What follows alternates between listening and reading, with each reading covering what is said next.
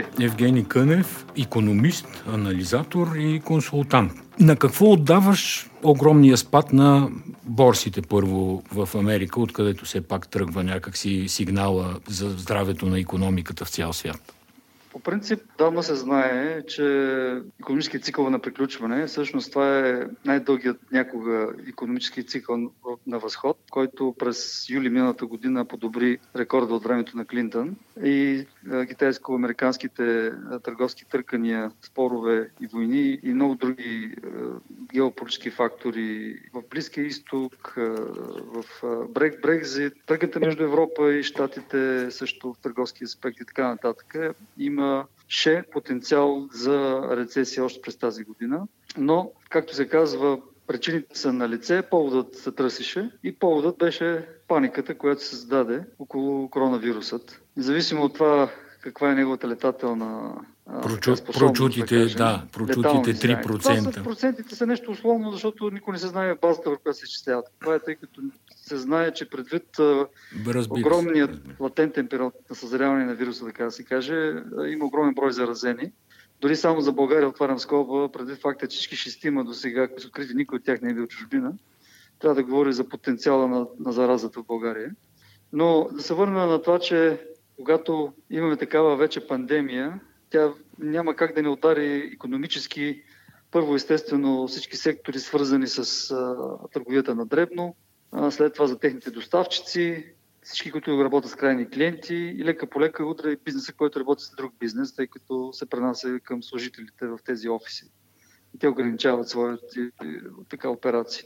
Така че това се знае прекрасно от а, търговците на борсата брокерите и съответно и самите инвеститори, е все нормално да се търси а, изход от инвестицията, която е, беше така на един от своите максимуми през последните години. Търси нормално човек да търси пред такива пандемии а, изход а, от своята позиция и респективно това създава паника, както се знае, когато всички започват масови разпродажби. Трябва да се знае, че обикновено най-големите играчи първи продават и те са те така а много по-малки инвеститори следят какво правят те и ги копират. И така също се получава така нареченият bandwagon ефект в економиката, което означава, че всички се качват на каруцата, така да се каже. Но има много голяма психология там и, и паниката е голяма и затова и всъщност се получават тези ефекти. До преди 15 на дни, когато започна всъщност по-резкия спад на е, Нью-Йоркската фондова борса, се говореше за V-shape криза. Тоест бърз спад, и след това бърз отскок обратно нагоре. От сегашна гледна точка ми изглежда все по-малко вероятен този сценарий. Твоето мнение какво е? Не, няма сценарий. Това с сценариите сме свикнали да мислим тук някакви конспирации в България. Просто има, както казах, много отдавна се знае, че а, тази година най-вероятно последната на растеж на борсите и се търсеше причината за за този срив, който се Тоест ти смяташ, че коронавируса, кризата с коронавируса практически маскира нали, отдавна заложен економически цикличен ефект? Ами със сигурност. Със сигурност не би казал, че го маскира, просто беше повода за да се случи това нещо. Може би нещо друго ще, ще се случи, но такова масирано, такъв масиран ефект на, на епидемия, която виждаме, че не е и само паника, защото ако някой чете внимателно какво случва в щатите, които имат едва няколко така засегнати в Нью Йорк, основно и в щата Вашингтон, и, и съответно вижда какъв е огромният ефект върху цялата страна в момента. Дори някои сенатори вече отказах да идват на работа, искат от къщи да си работят. Това означава, че страхът нали, от последствията са огромни. Дали са рационални напълно, това първо остава да разберем. Нали? Но а, всичко това нещо, както вече споменах, се знае от брокерите и от инвеститорите. Тези неща се знаят как влияят. И когато най-умните между тях започнат да действат, това има просто като ефекта на цунами. Но така ли иначе, а, ако се върна на въпроса, защо дали това е време, но именно ако беше само, да кажем, економиката е наред, но има време на смущение, е нормално да очакваме да се върнат до няколко месеца индексите, но това няма как да се случи. Просто защото самата економическа активност вече е намаляла много. Със сигурност ще има рецесия почти в цял свят. А, и когато има такива економически данни, няма как борсите да върват на Европа и България. Как се отразява всичко това в Европа първо и после да поговорим малко за България? Европа ще пострада изключително тежко, защото никой не може да предвиди, че а, с такава сила в развита демократична държава като Италия може да се появи такъв силен шоков ефект. Четох днес дори много интересни анализи, защо, примерно, да кажем, се вземат като сравнение в Азия, Китай, спрямо, да кажем, Япония и Тайланд където са много по-низки бройките, защото първите две страни бяха най-засегнати от САРС, вируса преди 15 години имат много ясна информация за това, че трябва колко е важна превенцията или рано се вземат мерки. Докато това в Китай и в Южна Корея не е направено, нищо не е направено и в Италия. И в Италия с огромно закъснение. за да се получи тази използия в Италия, това означава, че е имало един месец латентен период близо. И а, това съответно а, не е било предвидено от властите и не е взето сериозно този, този проблем. Ето защо, ето защо стигнаха до тази, това положение. Много се притеснявам да не се случи също и при нас. В този смисъл вече примерът на Италия, в кавички, негативният пример на Италия, така и много мощни вълни на страх и на парализа разпространява из целия континент. И а, европейската економика е изключително свързана помежду си като вириги на стоеността включително и България, знаем, че Германия е номер едно, а Италия е номер три, мисля, че търговски партньор. Това ще отрази изключително много на нашите доставки. А, отделно вече самата Италия а, е третата най-голяма економика в, еврозоната и а, дългът, който им не сплащате, най-големият в Европа е третия най-голям в света по 2 трилиона и половина. А, лихвите само като плащат годишно с 100 милиарда и няма как това нещо да продължи да бъде в условията на рецесия устойчиво. И тук това означава изключително голям ангажимент на страните от еврозоната към спасяването на економическото положение в Италия. Вчера разбрахме, че временно са преустановени плащанията от домакинства и малки и средни бизнеси към банките в Италия, което ако е, се каже примерно временно, два месеца, три месеца, може би ще бъде преодоляно, но ако е по-дълго време, никой не знае точно какви ще бъдат шоковите вълни последствия за цялата еврозона. А ние, както знаем, сме във валутен борт. Всички промени на политиките, касаещи еврозоната, не касаят и нас. Така че ние ще бъдем потребители на тези ефекти, дай Боже да не са много негативни. В този смисъл, веднъж економически, втори финансов, трети социален и политически ни очакват най-вероятно доста сериозни трусове през следващите а, Аналогия между потенциалната ситуация в Италия, говоря вече за економическа, и тази в Гърция от преди няколко години, може ли да се направи? Не да бъде съвсем точно. Първо поради огромната разлика в размерите на економиките и невъзможността по същия начин да бъде спасена едната държава спрямо другата държава. Значи разликата помежду им е около 10 пъти. Около 200 милиарда, да кажем, брутния продукт на Гърция беше малко по-висок преди кризата да даде. Около 2 трилиона е на, на, на Италия. Тато виждаме, че говорим за разлика от 10 пъти. Тоест, ангажиментите за спасяване биха били непосилни само на Европа. Тук трябва и, и всички останали държави по света да се намесят от големите економики, за да може съответно да бъде стабилизирана Италия. Така, така си мисля. От друга гледна точка, чисто структурно, разликата е в това, че Проблемът при гърците беше големият публичен дълг, но публичен дълг, който беше взет за абсолютно не производителни разходи и поддържаше много високи заплати. Този проблем го има в Италия, но не в същата степен, както в Гърция. Другата огромна разлика е, че все пак италианската економика е доста по-силна и конкурентоспособна, колкото гръцката. Само за вашите читатели бих казал, че при 10, при не по 10, при 7-8 пъти по-голяма економика, Гърция през 2005-2006 година спрямо България имаше същият износ, както български износ. Тоест, това е значително слаба и неразвита економика, щаща на ефтин публичен дълг. В Италия дългът е наистина много огромен, но а, голяма част от него е към вътрешния пазар, т.е. самите италианци са кредитори на своето правителство. Така че а, има структурни разлики, макар че дългът се дълг и, и двете страни са много задлъжнели. Макар и към днешна дата Гърция продължава да е много по-задлъжняла имат някъде около 170-80% дълг към брутния продукт. При Италия е Структурно от какво ще загуби Италия най-много? Нали, туризма със сигурност ще бъде ударен страшно, но как примерно огромната загуба на приходи от туризъм ще се отрази на общата економическа картина?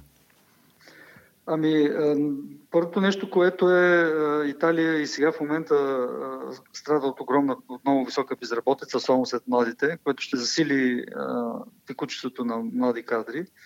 Едно от най-затряващите нации, заедно с българската в Европа е италианската. Тоест, този дълг реално няма кой да остане да го изплаща. В смисъл все по-трудно ще бъде. Затова и между другото има изключително много азиатци поканени да работят в Италия. В този, от тази гледна точка туризмът, да кажем, както е ударен в момента, може би за бъде ще бъде възстановен по-бързо, предвид огромни така изключителните атракции в Италия. Те, Италия притежава 20% от световното изкуство, около 500 и колко беше, не си спомням колко обекта имаха от, на ЮНЕСКо. А, така че този сектор може би ще се възстанови, но това, което казваме трудно за възстановяване е потенциала на економиката като перспектива, а, в, особено в Южна Италия, а, текучеството на млади хора към а, Швейцария и към Германия най-вече а, потен... и а, липсата на работна сила, която да накара тази економиката да разработи по начин, че да може да връща тези дългове. Иначе в момента, ако някой последи тези дългове само се увеличават. Като процент от БВП долу-горе са на 130%, но чисто като абсолютна сума постоянно растат тези дългове. Това ще продължи да представлява проблем, особено когато има рецесия. Ето сега в момента, както ще има рецесия, няма как положението да бъде овладяно без нов дълг. Всъщност вече тези мерки, които споменах, че ще бъдат взети от, банки, от правителството, освен освобождаването от плащане за два месеца, временен мораториум по-скоро на плащанията към банките, ще има мораториум върху плащанията към ток, вода, доставчиците, телефон, телевизия и така нататък, също 2-3 месеца и правителството заради това ще отдели 10 милиарда долара. Евро, да, за да може все пак да даде пари на доставчиците е на услуги, иначе става още по-зле. Те дават гаранции, че с тези гаранции всъщност самите доставчици, предполагам, могат самите да вземат кредити и така нататък. Но въпросът е, че това е само началото. Никой не знае все още колко още пари ще струва след края, който не се знае кога е, да бъде възстановена економика. Когато има рецесия, респективно има спати на приходите в бюджета, отваря се бюджетния дефицит, този дефицит се запълва с заеми. Той няма как по друг начин да се запълни. И обратното, също за да има изплащане заеми, трябва да се реализират излишъци. Няма как при падаща економика да има излишъци. Така че нещата са свързани и допускам, че те първа то даже не е много далече във времето. Още следващия месец Европейският съюз и Европейската централна банка ще имат помощ пакетна за Италия специално. Но думата ми е, че когато не се вземат на време мерки, следва експлозия. Следва експлозия и а, тази експлозия всъщност е нещото, което може да причини огромен срив в економика, както се случи в Италия. Много се надявам а, а, нали, България да, не, да, нали, да, така, да избегнем тази съдба, като е изключително тревожно това за България. Защото имаме в голяма част същите проблеми с младите хора, с безработицата, с липсата на перспектива и така нататък. Много бизнеси вече започват, български говоря, нали, познати приятели, които внасят, изнасят нещо, изобщо работят с, с партньори извън България, започват да мислят да съкръщават работници, започват да им се отразява на бизнеса наистина цялата криза. Какви предвиждания имаш за развитието на българската економика, имайки предвид нали, каква е структурата, контекста? Прогнозата може да направи само този, който знае колко силна ще бъде епидемията в България. Защото а, дори да няма, ето виждате, в момента имаме само 6 случая а, официални. И въпреки това почти виждаме София се е парализирала вече почти. А, а и самите, самите официални забрани за събиране на хора на едно място означава изключително по-малки приходи за транспортния бизнес, за моловете, за търговските обекти, за културните програми. А, реално всичко, което е свързано с движението на хора а, и с покупките на дребно е силно ограничено. Това няма как да не доведе до съкръщаване на приходите и там и вероятно и на работните места в тези сектори. След това техните доставчици, като не като нямат бизнес, съответно техните доставчици ще намалят обемите си на реализация и съответно те ще почнат да кръщават. След това пък техните доставчици ще трябва да намалят и става точно тази мултиплицираща се верижна реакция, която а, ще доведе до рецесия. Би било чудо, истинско чудо, ако избегнем рецесията в България. Какво може да се направи? В момента нищо не може да се направи, тъй като никой не знае точно какъв е размера на епидемията.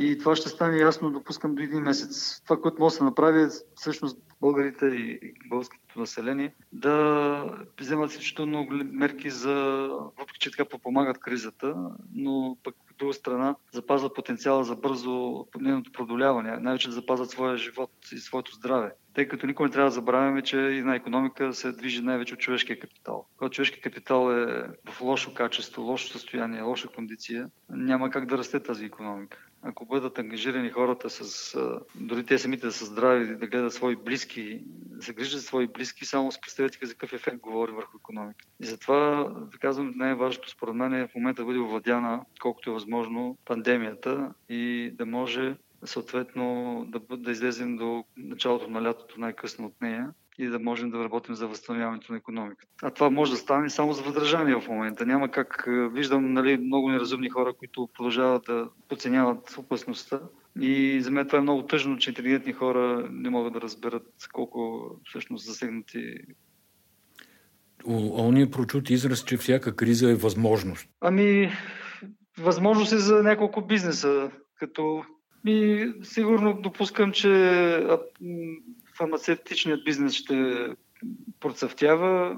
В тази установка всички, които са производители на безопасни храни на, на, за санитарни и други хигиенични потребности, също ще успяват. Хранителните вериги също допускам, че голяма част от токите ще се търсят в, ще се търсят, защото трябва да се еде, както се че да казваме. Но ще намалят, примерно, да кажем, приходите на ресторанти, на заведения, на барове, на всички места за забавления, театрите, кината, моловете, където не се продават стоки от първа неходимост. Всички тези неща ще бъдат ударени, така че възможността каква е? Възможността е, ако някой може да намери начин да осигури безопасност, безопасно потребяване на това, което предлага било стока или услуга, както примерно да кажем сега много от бизнесите, които са сферата на услугите, минават изцяло онлайн. Това исках да кажа. Всъщност дигиталната економика би могла да помогне много в тази ситуация. Да, това е вярно.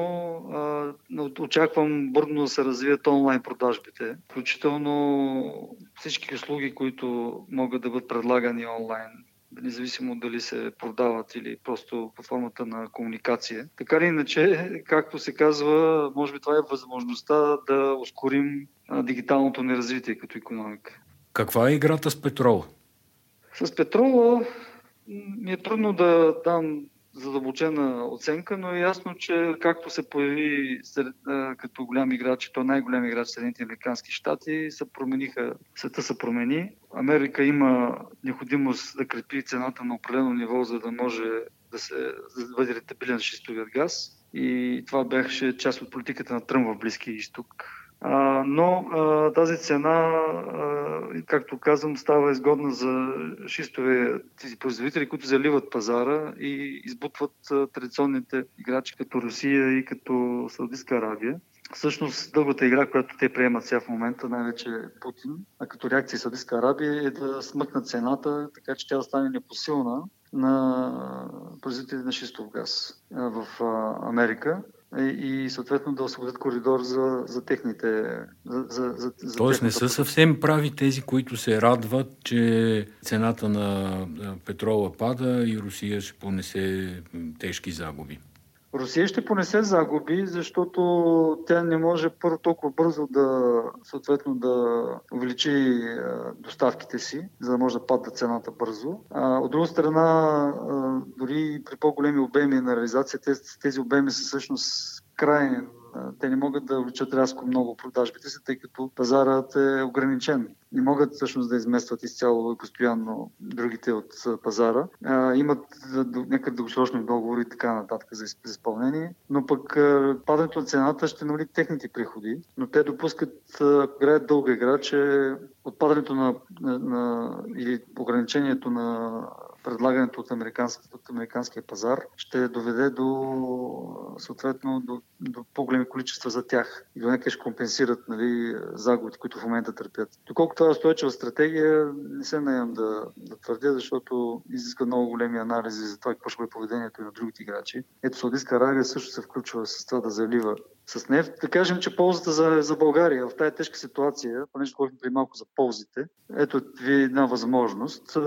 Коронавирусът намалява економическата активност и това води до срива и на цената допълнително на нефта. За нас това е едно от най-голямото разходно перо в економиката, тъй като около 6 милиарда годишно плащаме на Русия за петрол и газ. Да кажем, че при по-низки цени това ще подобри ретабилността на нашите стоки и въпреки, че може би ще намалят време на обемите, които те реализират, цената пък на която предлагат ще бъде по-конкурентна спрямо преди. Евентуално. Ами, не би трябвало да е само евентуално, защото, защото ние първо газът намаля и газът за първи път е вързан като цена с международните пазари. Това сега беше по формула. И защото като пада цената, това означава, че може и повече от тези 40%, които, пад, който беше за този месец да бъде реализиран. Това е било голяма глътка въздух за всички, които работят с газ в момента в България. От друга страна и нефтът, всъщност, на която база се, се базира и газа, също нали, реално имаме срив на котировките и тук вече зависи от монопола на Лукойл колко ще падне България цената. Аз не съм много голям оптимист, че има голямо намаление. Но в всички положения разходите в това отношение на потребителите би трябвало да паднат и да се подобрят маржовете на производителите. Така че ето вие, това е една възможност, която е един плюс за економиката. Ами добре, от мен е това. Ами да си пожелаем а, да, да избегнем пандемията. Не? За мен това е най-големият проблем. Дано до края на март нямаме борно увеличение на случаите и да успеем до края на април реално да се справим с а, тази огромна опасност. Дано пожелаем да имаме късмет. И да грее слънцето, че слънцето също е най-големият приятел в момента.